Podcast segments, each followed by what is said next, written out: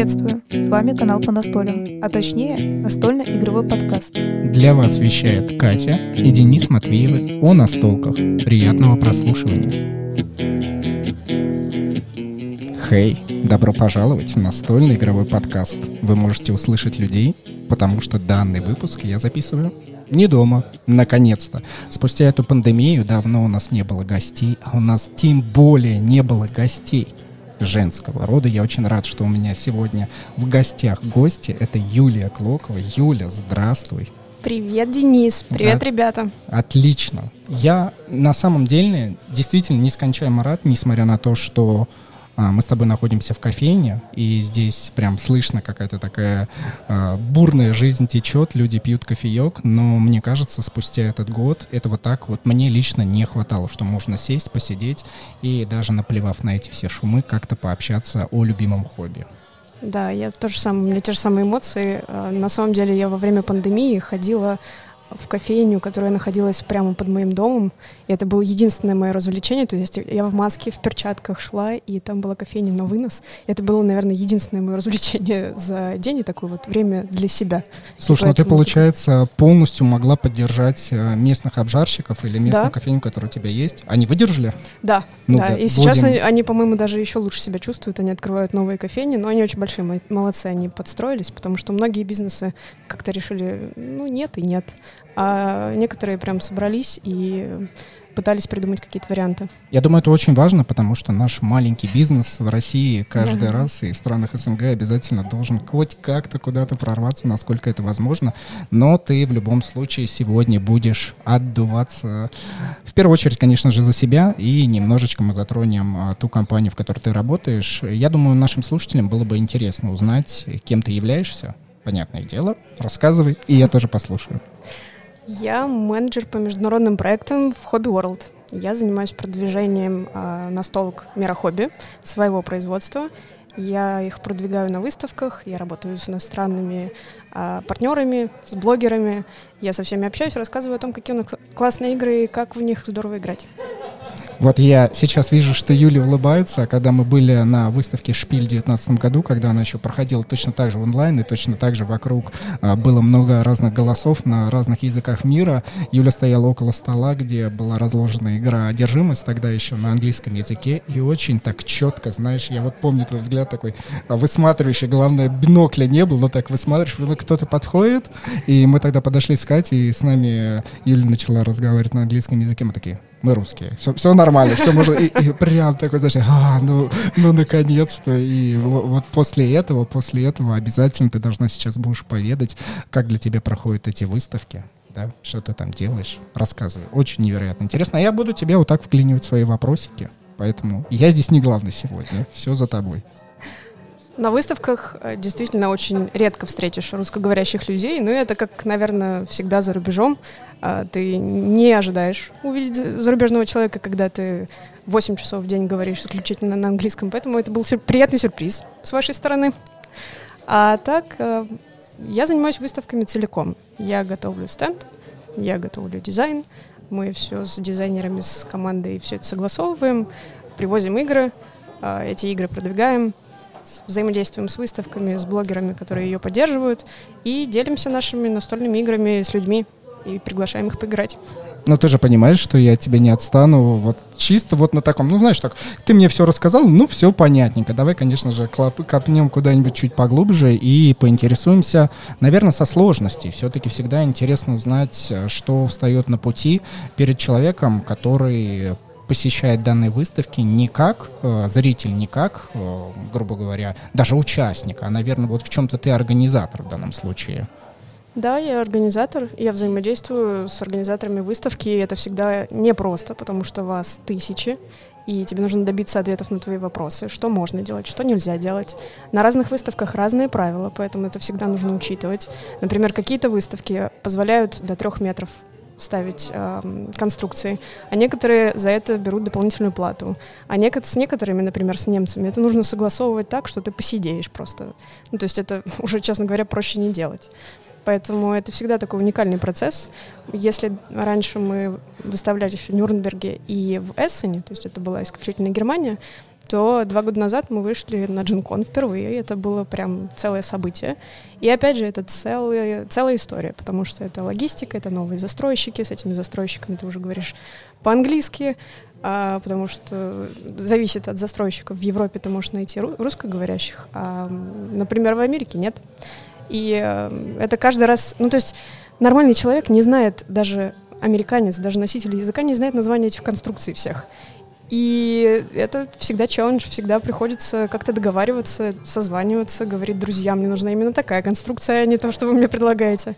И э, в застройке это очень сильно э, чувствуется вот эта вот история про то, что ты должен постоянно подстраиваться и думать, и задавать вопросы с разных сторон, все предусматривать. Ну, то есть такой контролирующий, контролирующая цепкая ручонка должна быть поверх этого всего. Несмотря на то, что у Юли явно слышится в голосе какая-то скромность, и я точно знаю, что а, ты отлично знаешь английский язык, и несмотря на то, что ты сказала, что с немцами, так как они такие бюргеры, которые точно должны все вымерить, то, вероятнее всего, тебе, ну, с англоговорящими людьми легче найти общий язык, и вот ты начала говорить, что американцы не понимают неких а, состоянии, но, как мне казалось, как я слышал по отзывам, Кон все-таки отличается по э, даже, даже настрою, наверное, можно так сказать, от э, двух немецких выставок. Да, Джинкон отличается, я бы сказала, очень сильно. А, впервые я туда поехала, мы поехали без стенда, и мне коллеги, которые уже, естественно, ездили и не раз, всегда говорили, что Джинкон, он проще. Я так думаю, ну в смысле проще. Американский рынок, это же, это же просто уху-ху. И ты действительно приезжаешь на выставку, и ты понимаешь, что там все проще. Там люди... У меня есть такое ощущение, что американцы готовы воспринимать идеи на уровне концептов. Им не нужно выставлять какие-то невероятные стенды, вот эти вот с подвесами, с подсветкой, какой-то вау-эффект.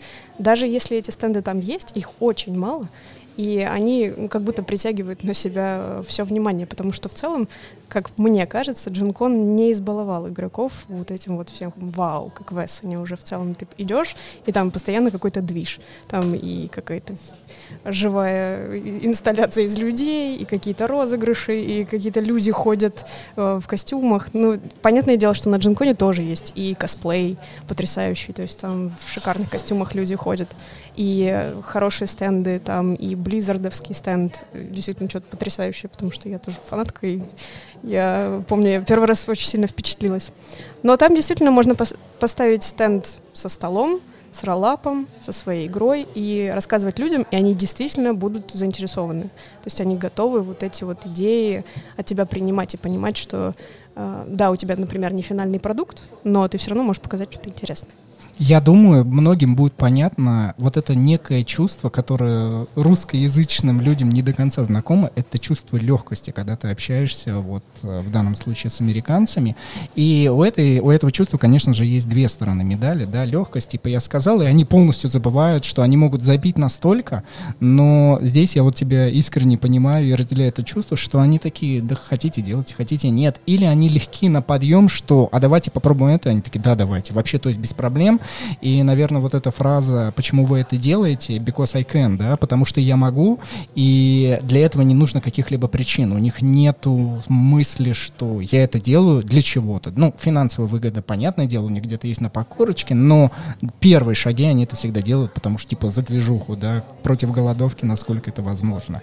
Я здесь с собой согласен, на Джинконе мне еще не повезло побывать, но всему свое время в США, да, хочется побыть. Я не грежу никакими надеждами в том плане не говорю, что это идеальная страна, не будучи в ней побывав, но и все же, наверное, хочется посмотреть тоже такую зеркальную сторону, как э, Россия, насколько это возможно.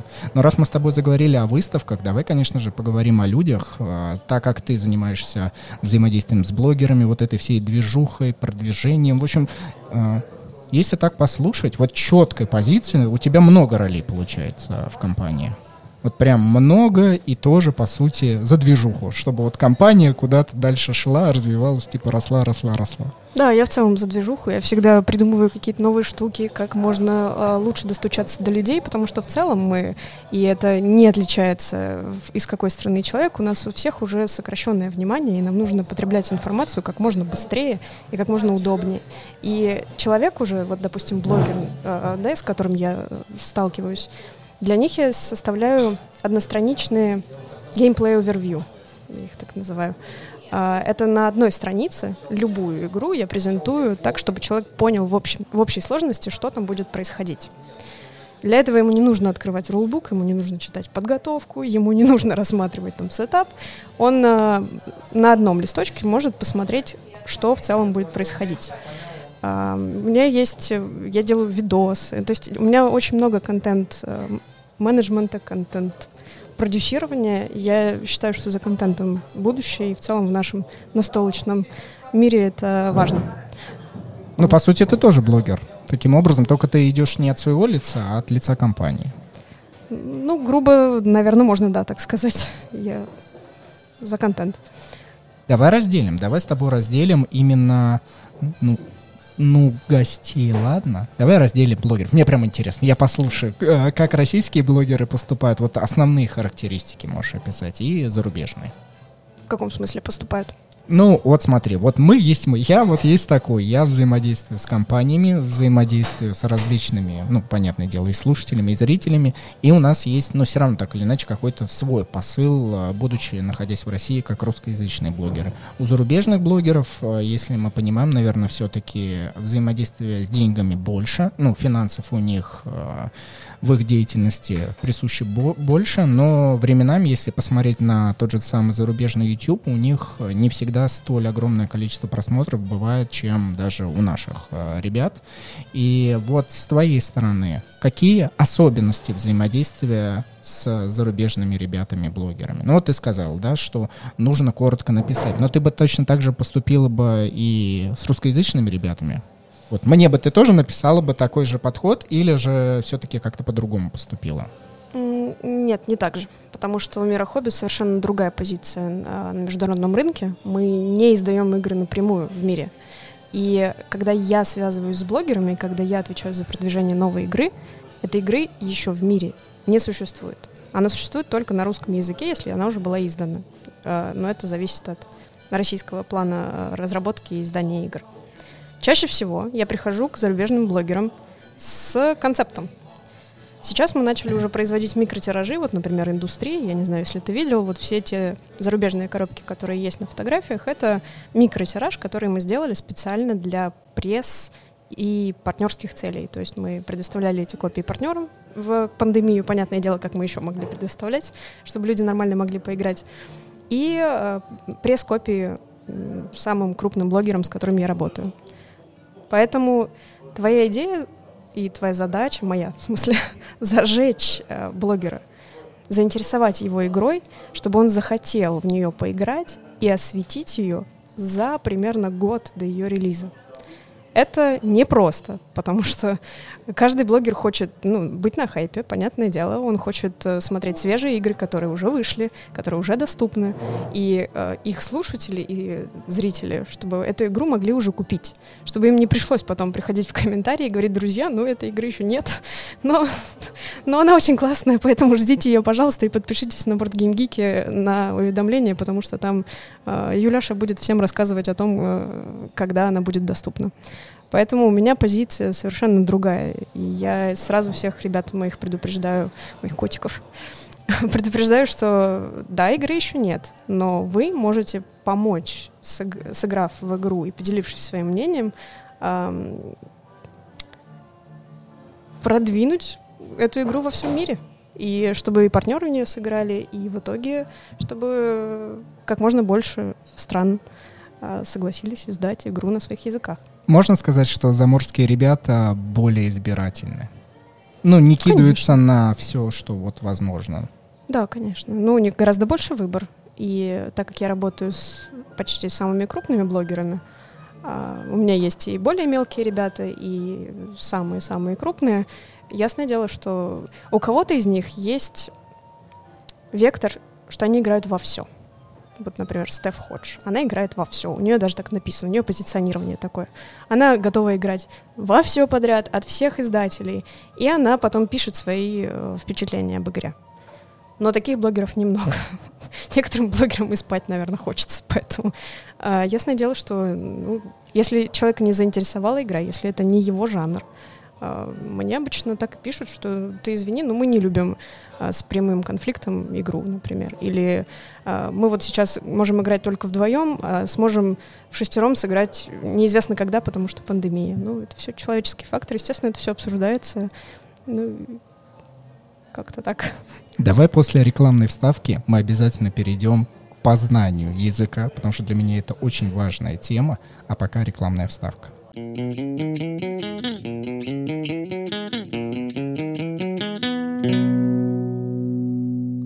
А спонсор сегодняшнего выпуска компания Holy Tokens. Когда мы разговариваем о зарубежных выставках или зарубежных настольных играх, мы абсолютно не удивляемся тому, что можно встретить замечательное качество компонентов, уникальные, различные жетоны, и вообще каждая компания пытается как-то по-своему, что ли, по-уникальному как-то подойти на рынок так, чтобы завлечь всех покупателей. И когда мы путешествуем по всем этим зарубежным выставкам, мы абсолютно не удивляемся тем компонентам, которые можно купить даже в розницу. Вы можете прийти купить себе дополнительные миплы или купить дополнительные жетончики, которые подойдут к вашей любимой игре, и, конечно же, удивиться, насколько они прекрасны. Но, ребята, мы здесь для того, чтобы продвигать наш отечественный рынок, и я от всей души рассказываю вам, что в маленьком городе Сланца есть ребята, которые под эгидой компании Holy Token создают ну просто невероятные качественные компоненты для ваших любимых настолок. Обязательно переходите к ним в группу во ВКонтакте или же на Инстаграм-страницу. Мне лично нравится больше Инстаграм. И там вы для себя, конечно же, обязательно увидите те самые невероятные компоненты. Опять те кусочки мяса, тыквы, какие-то невероятные тележки, которые явно хочется потрогать, которые явно хочется использовать в своей любимой игре. И чтобы обязательно, когда кто-то будет проходить мимо, вы такие, Ага, вот, это сейчас такие современные настолки, поэтому переходите к ребятам в Инстаграм или же группу во Вконтакте, они вам везде ответят, везде а, сообщат какую дополнительную информацию, в общем, пишите туда, Holy Tokens. Ну а мы с Юлей продолжаем наш подкаст. Юля, расскажи, пожалуйста, все-таки некие секретики, которых, я думаю, не столь много. Вот почему-то, а, когда ты только начинаешь изучать язык или же вот хочешь проникнуть в что-то, ты всегда думаешь, ну обязательно есть какой-нибудь метод, который позволит тебе все этапы, которые, в принципе, уже описаны человечеством, прошмыгнуть и обойти, но и все же мне действительно хочется узнать от человека, который на регулярной основе взаимодействует и общается с людьми на английском языке, как тебе помог э, иностранный язык в твоем жизненном пути и как настольные игры тоже тут присутствуют. Первое, что я бы, наверное, сказала, нужно смириться с тем, что совершенство в языке достигнуть ну, невозможно. Ты никогда не будешь говорить как носитель, и от этого осознания становится сильно проще. Ясное дело, что можно годами полировать свои навыки, э, изучать идиомы, насыщать свой язык новыми словами и новыми оборотами. Это безусловно. Но в любом случае нужно всегда помнить, что есть вот этот червячок, который будет все равно какие-нибудь русизмы вставлять в речь. Особенно если ты говоришь быстро, особенно если ты не задумываешься, особенно если ты устал, я не знаю, разные факторы бывают, и с этим главное смириться, и тогда становится в разы спокойнее говорить. Это первое. Второе, у меня непростой путь с английским языком. Я не учила его где-нибудь там в лицее, в меня его не вкладывали с детства. Я училась в обычной школе, и английский язык для меня был чем-то, ну как сказать, я не понимала смысл в грамматике. Вот мы что-то там учим, да, настоящее время, вот это будущее, будущее совершенное, будущее продолжительное, но это просто набор слов. Ну, то есть, понятное дело, когда вы проходите тему «будущее продолжительное время», вам рассказали, вы как обезьянки повставляли эти все глаголы. Отлично. А вот теперь, когда нужно говорить, у меня это не работало. У меня не было системы. Я не понимала, здесь, здесь совершенный или несовершенный, вообще без понятия. Но мне очень сильно помогло то, что я поехала по программе Work and Travel в США. Я отработала там 4 месяца, и я была кассиром. А там, ну вот, это в нашей вселенной, э, я бы спрашивала, пакет нужен, там, не знаю, карточку дадите, или, я не знаю, хотите товары по скидке, а там люди приходят прямо поговорить. У меня приходили постоянно какие-нибудь бабули, которые рассказывали мне о своей жизни, о своих внуках. И я с ними поддерживала разговор. Мне было интересно. Эти все люди, они просто потрясающие, интересные, восхитительные американцы, которые пришли вот ко мне за, за чем-то и заодно поделились со мной какими-то эмоциями, каким-то позитивом, что-то мне рассказали. Это здорово. Поэтому... Тот самый пресловутый small talk, да, который да? присущ западной культуре, да, да, понятно. Если вначале я так в смысле она спрашивает, как мои дела? Зачем ей надо знать, какие, как у меня дела? То сейчас для меня это уже как... Э, я даже в России уже начинаю этим пользоваться. И порой люди на меня смотрят немножечко как на сумасшедшую.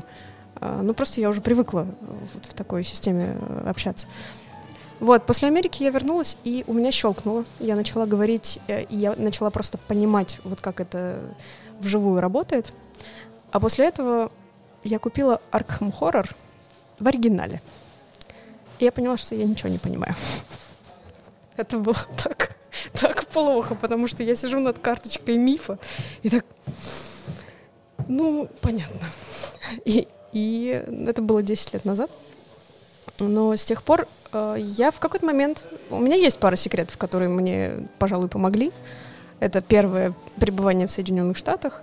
Второе — это просмотр всех сериалов и всех фильмов на английском языке.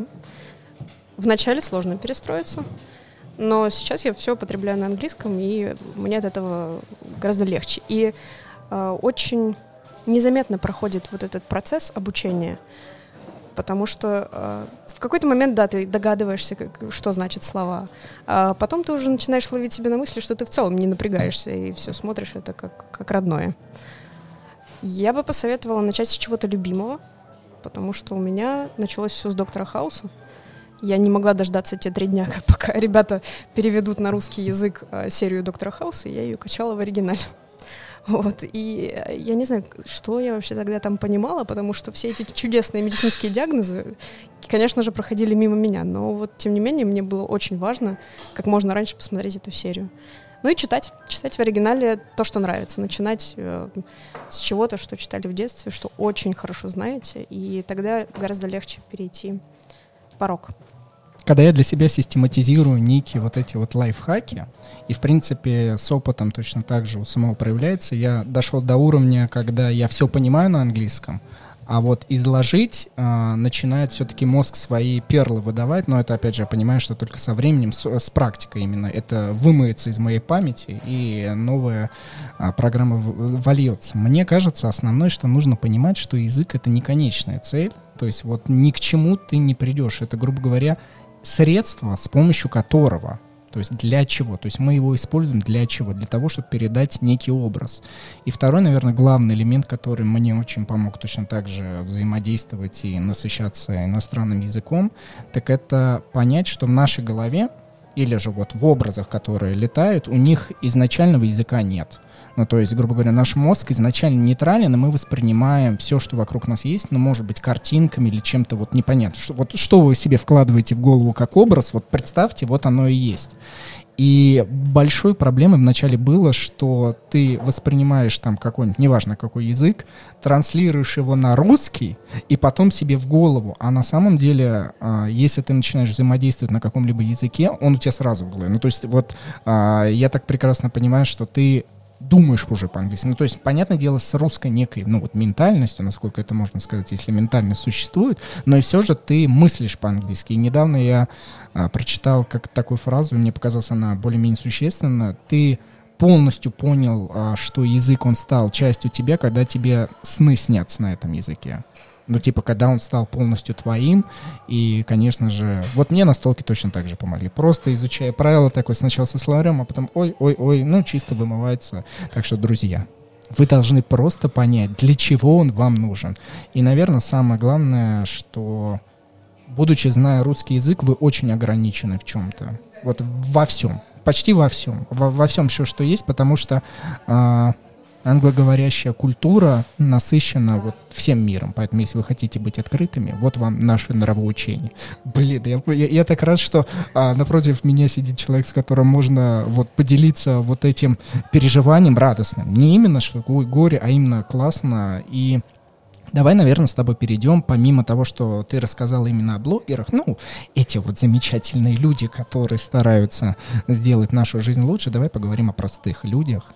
И ты расскажешь, так как ты бывал на разных выставках и видишь разных игроков, каковы они, в чем их отличие, в чем их, ну, плюсы и минусы, наверное, нельзя сказать. Наверное, вот самое главное отличие между нашими людьми, которые ходят на игрокон местные события, конвенты, и вот там вот за океанами. Да люди везде одинаковые. При этом, да, конечно, у них есть особенности. Пожалуй, первое, что приходит на ум, это дети. Я еще, когда э, работала в стиле жизни, я тоже поехала на выставку в Эссен, и э, стиль жизни специализируется на детских играх. И те детские игры, которые мы презентовали э, в России детям, они даже казались в каком-то смысле простыми. А тут я в какой-то момент словила себя на мысли, что сидит родитель со своим ребенком, игра там, на 3 или на 4 плюс, а ребенку лет 5-6. И она не понимает. То есть не то, что я ей объясняю. Понятное дело, что английский она не понимает, потому что она на немецком говорит. Но ей рассказывает родитель, и она не понимает, что нужно делать. И в этот момент я, я так подумала, что, наверное, все-таки правду говорят э, те, которые ратуют за наше образование, что у нас как-то дети, детей натаскивают гораздо быстрее и гораздо раньше, чем в Европе, потому что там, видимо, навыки развиваются сильно э, позже, чем у нас. И поэтому я с тех пор всегда помнила об этой девочке, что не везде дети такие, которыми я их знаю, там те несколько э, детей. Это первое. Второе, пожалуй, в Америке, когда мы выходили с содержимостью, мы э, люди тестировали игру за двумя столами. У нас два было демонстратора, и э, каждому поучаствовавшему мы предлагали поучаствовать в розыгрыше копии. И каждый вечер мы разыгрывали по копии. Я становилась, как, знаешь, как стишок рассказывать на стул, потому что их было там человек 60 и э, там, 70, когда кто э, приходил, в какие дни, в зависимости от того. И я становилась на стул, и они все такие трогательные. Просто, не знаю, они настолько ценят то, что ты, те эмоции, которые ты им даешь, вот те переживания, то э, то, из чего ты составляешь их джимкон, да, это их, их мероприятие, которого они ждут весь год, что они дарят тебе это тепло в, в ответ. И они там и просили подписать коробки, и там и обнимались, и спасибо большое вам, мой, вы какие прекрасные, я обязательно куплю эту игру, когда она выйдет. Ну, то есть они, эм, они не боятся, наверное, быть отвергнутыми, они ценят вот эту теплоту и открытость, и им, им проще, наверное, быть открытыми. Вот как-то как так. Но в целом люди, люди везде хорошие. Мне сразу захотелось, когда ты говорила про эту девочку, наверное, немножко вставить.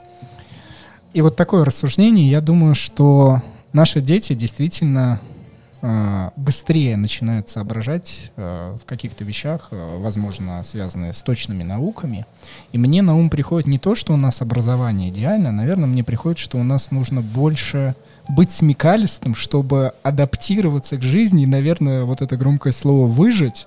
И, вероятнее всего, без этих навыков человеку будет потом и социально сложно, и, наверное, в, в какой-то прагматике. А у них, ну, и без этого он хорошо живет. Он и так ходит там в садик или же куда-то. Ему, ему и так нормально, или ей нормально. И поэтому это... И, и я не знаю, как реагировать. Ты вот рассказал, я такой, ну, наверное, это просто данность. Наверное, когда-нибудь э, есть вероятность, что наши дети тоже э, могут немножечко отупеть, но при этом иметь какие-то другие плюсы, которые несет за собой европейское сообщество. А вот про впечатление, то, что люди открыты, да мне кажется, они просто эмоционально вот э, на уровне чувств позволяют проявлять себя в любом момент. И они не парятся о том, как ты подумаешь, они же это испытывают. То есть они действительно приходят на э, вот этот дженкон, который, и, и если ты меня поправишь, с 80-х годов собирался вот это маленькое сообщество, и они посвящали э, то, что у них было, любимые там каким-нибудь играм или любимым комиксам. И, конечно же, туда приходят люди, которые уже из поколения в поколение туда приходят, и поэтому для них, наверное, это важно. А у нас Э, вот если вспомнить, какое такое событие, которое на протяжении уже многих лет людей объединяет и позволяет им быть ну, вот настолько открытыми. Не знаю, просто разные подходы, и мне кажется, здесь э, просто разные плюсы. Плюсы этого есть. А давай тогда посвятим нашим людям. Расскажи на контрасте то, что ты сейчас рассказал, какие наши люди замечательные. Это на самом деле точно такие же замечательные. Я взаимодействовала с нашими ребятами на Игроконе. На Игроконе я отвечала за иностранных гостей, за Бруно Файдути, за Эндрю и Кристин Луни, которые приезжали вот на том Игроконе последнем, который был перед пандемией. И все русские ребята были тоже потрясающими. Они жаждали пообщаться с зарубежным автором. Им было очень интересно. Они под, подходили фотографироваться, подходили там... О, господи, был один потрясающий просто мальчик, который принес кусок сыра и, по-моему, борщ Эндрю и Кристин Луни, потому что он подумал, что вот они сидят здесь, подписывают, выходят на сцену, их, наверное, не кормят, поэтому он очень хотел им помочь, и он от всей души им подарил э, еду, и это было просто потрясающе. У нас очень прекрасные люди, когда они не боятся э, показывать себя, и когда, они находятся в безопасном мире, игрокона, где можно делиться теми же самыми эмоциями по поводу настольных игр и проводить, пожалуй, там, одно из, один из лучших уикендов в их жизни, а, в смысле, в году. А, почему нет? Все, все, все люди хорошие в моей вселенной. Раз уж ты затронула иностранных гостей, расскажи, пожалуйста, как ты была к ним ближе всего, сопровождала и, вероятнее всего, могла замечать какие-нибудь удивления на их лицах или возмущение, может быть, или наоборот радость. Расскажи, как иностранцы реагируют, ну, само собой, потому что а, когда у меня появился журнал «Мир фантастики» именно по игрокам 19 года, а, там было и твои фотографии именно за 18 год с Бруно, где «Мир фантастики» вставили именно рассказ о том, как вот он приехал. Но мне интересно от первого лица, как тебе вот было со стороны, что интересненького? Интересненького. Ну, изначально, когда мы организовывали приезд Бруно, я спросила у него, что ему было бы интересно. И я крайне удивилась, что он сказал, мне вот Красная площадь, ну, может быть, да, но я хочу на Патриаршие пруды. Оказывается, он фанат Булгакова, вот прям ему надо было сходить на Патриаршие пруды. Вот никуда, говорит, больше меня не веди, обязательно только туда. Кристин с Эндрю, они очень впечатлились, я их привезла, мы что-то ехали в метро на площади революции. И они смотрят по сторонам, говорят, господи, это же, это же что это у вас есть такая традиция, когда вы можете натирать фи фигуры, и они уже так блестят. И я еще так, э, им так немножечко театрально в этом плане, я говорю, вот остановитесь здесь и посмотрите. И приезжает поезд, и все почти там через одного человека немножко начинают натирать. вот этих стереотипов вот этого немножко, И они да. такие, господи, господи, что происходит? Да, и еще там же на площади революции они говорят, посмотри-ка, какая репрезентативность. Здесь есть и мужчины, и женщины. У нас в Америке, если статуи ставят, то ставят в основном ну, мужчинам, кому там женщинам э, ставили в то время. А э, тут, смотри-ка, в России прямо все репрезентативно. Но им очень понравилось. Им очень понравилась кухня, им очень понравился прием. А, а Эндрю с Кристин очень удивились. Но они вначале меня восприняли, ну, как бы, как данность. Ну, я перевожу и перевожу. Несмотря на то, что я не профессиональный переводчик, не синхронист, и, например, с Бруно мне было тяжеловато, я уже ему говорю, Брун, ты, ты можешь, ну хотя бы там две минуты, а не пять минут без остановки говорить. Ну ты нач- начал говорить об одном, закончил о другом, я уже я забыла, что было в начале. А, ну, естественно, потом я там как-то под него подстроилась. А, Эндрю с Кристин как-то вначале, ну, переводчик и переводчик, а потом на один вечер они пошли там погулять с друзьями, и на следующий день мне Кристин первым делом говорит, Юля, Оказывается, переводчик это же не просто так. Там, там чуть ли не подрались какие-то двое друзей их, потому что один недостаточно точно переводил, что другой хотел сказать. И я в этот момент говорю, ну вот, вот так вот. Это что ж такого могло произойти, чтобы вот прям из-за перевода? Ну это, наверное, прям... Мне даже в голову не приходит. Не знаю, просто Кристин э, и Эндрю, они такие очень чуткие натуры. Это, наверное, для меня было в некой степени удивлением. Это хиппи наших дней. А, такие настоящие, а, делящиеся своими эмоциями. И вот этим сколько им лет? По 60, наверное. И у них же, а, как это сказать, они открыто говорят об открытой любви. И, честно, Полиаморах. И я так как-то... То есть я нормально к этому отношусь, я думала. Но потом, когда мне люди 60 плюс, а, она упоминает какую-то Лили постоянно, я говорю, слушай, Лили это кто?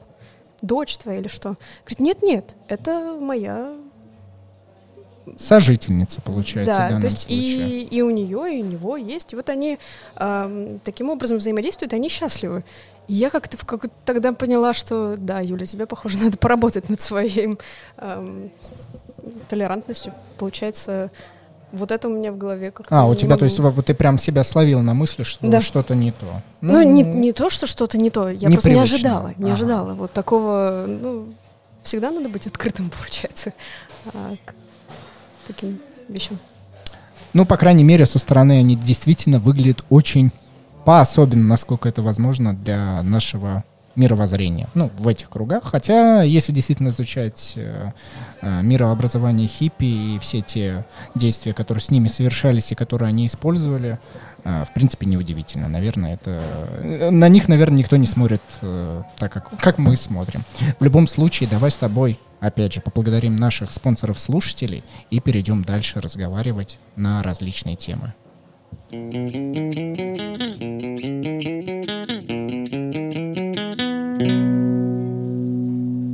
Ну а я напоминаю, что данный подкаст существует благодаря поддержке наших спонсоров-слушателей на сайте boosty.tu slash Это Татьяна, Артур, Павел, Сергей, Вадим, Кирилл, Джек и Анна под ником «Свой человек же».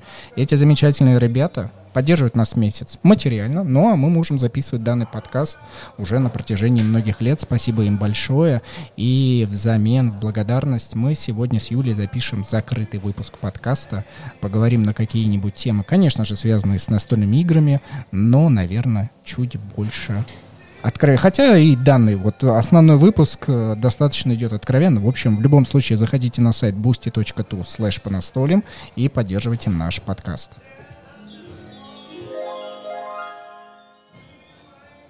Раз уж мы с тобой говорим о разных людях, мы не можем не поговорить об этом долбанном дурацком вирусе, хотя я отношусь к этому не то, что нормально, я отношусь это с данностью. Мне кажется, вирус тоже привнес много чего интересного в нашу жизнь, а, точно так же взаимодействие удаленно. И давай ты расскажешь, как повлиял вирус именно на тебя, вот на твою жизнь с 2020 года, что изменилось? В моей профессиональной деятельности поменялось многое. Понятное дело, у меня с... улетели все выставки, и улетели они в онлайн. И при этом это была достаточно стрессовая ситуация, потому что когда все это происходило, мы все помним прекрасно наше состояние, когда все было плохо, ничего не было понятно, когда это нач- началось, когда это закончится, что будет, что, что вообще происходит. Все выставки поотменялись, и им нужно было чем-то заполнить этот вакуум. И, понятное дело, ты приходишь к организатору и говоришь, дружище, ну, понятное дело, вы запускаете онлайн-формат. А что это значит? Что я должна предоставить? Что я могу предоставить? Как это все будет? Что это за формат? Вообще стоит в нем участвовать или не стоит? А, какие это дает возможности? Будет ли это хоть как-то похоже на реальную выставку? То есть это были, была тонна вопросов и ноль ответов. Потому что организаторы точно так же говорили, ну, мы не знаем. У нас сейчас сайт в разработке, наверное, разработчики что-то сделают. Ну, предполагается, что будет примерно вот так. Естественно, все организаторы делились апдейтами, насколько они могли, но, тем не менее, по тому же Джинкону я не видела финал, финала, как это все будет работать, фактически до самого запуска. И это всегда такой шаг в неизвестность, в пустоту. Ты просто запускаешься и надеешься, что все будет работать, все будет нормально. Например, а, и активности-то надо было перепридумывать. То есть вместо офлайн демо нужно было придумывать онлайн. Как поддержать те игры, которые уже выходят. Вот, например, у нас выходил SpyCon, который в Америке стал SpyFest. И он выходил, и нужно было что-то придумать. А в пати-игру ты не поиграешь. Ну, то есть, да, можно собрать э, на, где-нибудь там на Твиче что-то поиграть. Но мне хотелось придумать какое-то мероприятие, которое бы передало суть игры. И поэтому я придумала э, сделать квиз. И мы провели квиз интеллектуальный по персонажам спай, Спайкона Спайфеста. И это все было через джинконовскую систему мероприятий. И людям очень понравилось. Безусловно, это все тоже проводилось в первый раз. Это все было крайне стрессово. А, но прошло все достаточно удачно. Мы наградили победителей. Всем очень понравилось. И причем основной, а, вот там давали обратную связь ребята, и они писали главное, а, почти все, что они крайне удивились, что это было что-то приличное. Потому что из-за того, что все хаотично перестраивались на онлайн-формат, все в целом очень терпимо относились к трэшу, который происходил. И поэтому, когда они попали на нормальный квиз, который был бесплатным, с призами, с продвижением игры, а для них это, видимо, было приятным сюрпризом. Ну и к тому же и стоит не забывать, что проводили, проводила русская компания для продвижения игры, которая вот-вот станет доступна в США. Поэтому это вот из таких кейсов. Дальше уже выставки стали получше. На мой взгляд, сам, одной из самых удачных был Ошакс. Это выставка канадская, которую организовывает Shut Up and Sit Down. Там по-настоящему была вот эта атмосфера.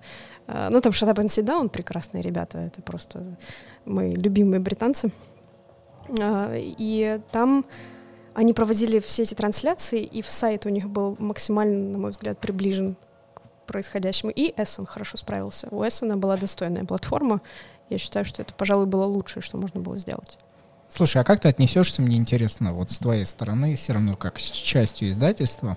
А, я потому что как блогер а, в прошлом году решил это все пропустить а, по причине того, что мне казалось, что вот передать вот ту самую атмосферу вот этих фестивалей, ну, не смогут онлайн. Все-таки э, онлайн это хорошо, это метод всего лишь соединения нас как людей, но магию настольных игр и вот вообще, в принципе, этих мероприятий, а, ну, ладно, это просто мое мнение, и, и я посчитал, что они передают. Но, когда я начал взаимодействовать с различными издателями зарубежными, я начал их спрашивать, а вы будете участвовать? Они говорят, нет. Ну, большинство издателей, насколько это возможно, они говорят, мы не будем участвовать, потому что мы, как издатели, должны были оплачивать до сих пор эту аренду. А, которая, ну, по крайней мере, речь шла об Эссене, что они должны, ну, вот, виртуальную ячейку арендовать. То есть им а, прислали стоимость а, ценник, и они говорят, хорошо, мы оплачиваем.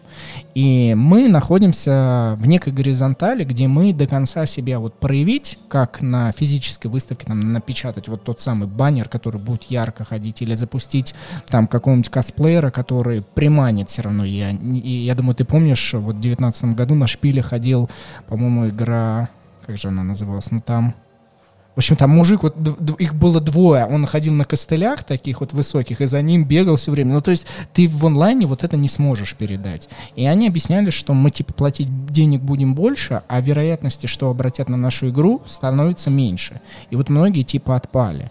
И поэтому тебе, в принципе, понравилось, да? Я так понял, что... Вот ну, насколько? Мы с тобой уже не раз сегодня затрагивали тему находчивости и, как это сказать, выживаемости.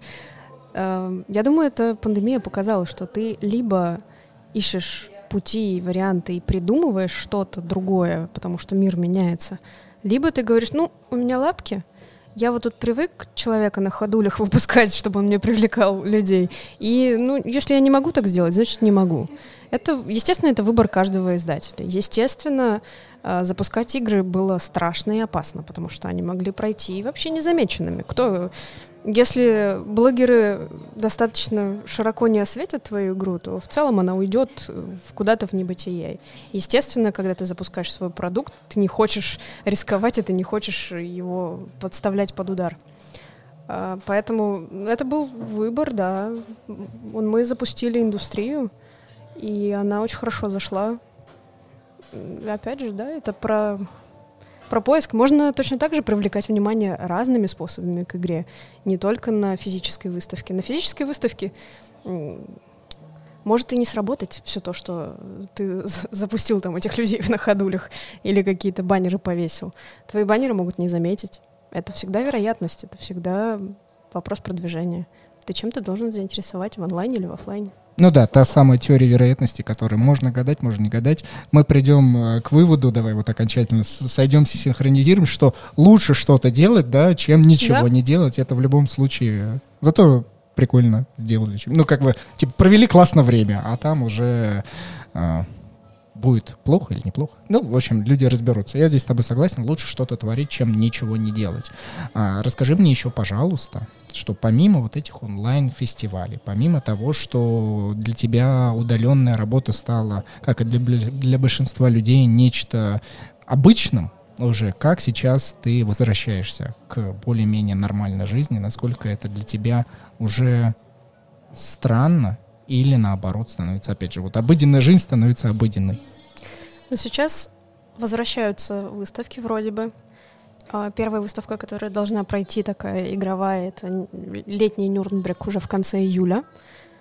Если говорить честно, я очень слабо в это верю, потому что я не понимаю, как до конца июля Германия скажет, ну, все, мы выздоровели, давайте-ка мы теперь привезем людей со всего мира, чтобы они выставляли свои игрушки и игры у нас в залах. Естественно, они говорят о том, что они переделают залы, что там будет гораздо больше места, чтобы проходить и особо в целом с людьми не сталкиваться, но я все равно очень слабо себе это представляю. То есть, когда ты больше года уже живешь в парадигме масок, перчаток, дистанции. Очень как-то страшно по, пер по первому, по первости такой возвращаться обратно. Но я думаю, что все будет хорошо. А, вернется потом. Джинкон вот перенесли на середину сентября. Опять же, посмотрим, как Америка придет ли она себе, в себя к середине сентября. Ну, а там уж и Эссен, надеюсь. Я думаю, нам обязательно для вас, как для слушателей, стоит обозначить э, некий нюанс. В Германии, по-моему, вообще вот трэш в плане а, соблюдение карантинных мер, вот о чем Юля говорит, что удивительно, что при той ситуации, которая у них есть, я не знаю, как эпидемиологическая у них ситуация в плане, сколько у них жертв, сколько этих, но, по крайней мере, методы, что везде вы почти должны носить маску, причем определенную, респиратор да. там, э, это, это не то, что вы марлю себе надели э, на лицо и ходите, нет, там определенный тип, определенное время, и вот при этих условиях, типа, ну, мне тоже, верить верится, я думаю, не пройдет. Ну или, по крайней мере, это будет на ограниченное количество людей, то есть они это будут соблюдать. А есть какой-нибудь инсайт по отношению к игрокону? Нет, пока ничего не понятно. В России еще не принимают никаких решений, потому что это ну, еще слишком рано что-то анонсировать и что-то планировать. Нужно смотреть, как будет дальше развиваться ситуация. Ну да ладно. Это, я, я попытался, ребята, я попытался что-то узнать, что возможно. Но э, расскажу, что недавно проходила кофейная выставка, ее тоже в прошлом. Она была в прошлом году, прям в самом-самом начале пандемии, и типа вот за год, э, так как, видимо, они опять попали в весеннее время, правительство Москвы, я так понял, разрешило провести сейчас еще один будет кофейный фестиваль. То есть со стороны правительства пока э, каких-то таких ограничений строгих нет. Но будем надеяться, что мы вновь сможем собраться относительно настольных игр и все вместе побеседовать. Быть может, мы прорвемся и запишем живой выпуск подкаста. Ох, я не знаю, что мне нужно будет сделать. И с кем мне нужно будет переговорить, чтобы на сцене игрокона записать с кем-нибудь выпуск. Но я не знаю. Это мои такие мысли вслух. Кто-нибудь меня, может быть, услышит когда-нибудь. Юля, давай с тобой записывать закрытый выпуск. А ты нашим основным слушателям что-нибудь пожелаешь? Ребята, я вам желаю шикарных игровых партий, чтобы вы собирались как можно большим количеством людей, получали самые потрясающие эмоции и от игр, и от жизни, и от английского языка в том числе. И э, пусть у вас все получается, и все будет здорово, и все будет как в той самой прекрасной прежней жизни, когда все мы были свободны и веселы. Хорошо, последний вопрос, чтобы прям вот перед Давай. закрытием, а какая твоя любимая игра была за вот этот пандемийный год? Ой-ой-ой. Да, то самое, когда ты спрашиваешь настольщика, и в голове такая пустота, и ты такой, срочно, срочно, быстрее. Так помнишь, я не знаю, ты смотрел этот мультик или нет, головоломка, где там э, да. среди всех этих полок, типа, нужно, стой, стой, стой, сейчас, сейчас найдем этот вариант. Я просто тяну время, чтобы ты вспомнила. Да, да, спасибо, я оценила. Так, ну, пожалуй, я всегда готова сесть, поиграть в дуэльного Гарри Поттера. Я очень люблю декбилдинг. А, поэтому, если вдвоем, то в Гарри Поттера. Если не вдвоем, то, пожалуй, классика, в которую я ввела как просто невероятное количество людей, это роскошь. Вот так. Молодец. Да. Отлично. Все. Хорошо, замечательно. Друзья, а, я вам ничего не желаю, потому что мы на следующей неделе увидимся в том плане. Услышимся, или вы перейдете на YouTube-канал и посмотрите. Ну, а мы с Юлей также продолжаем пить кофе и записывать закрытый выпуск. До скорой встречи. Пока. Спасибо.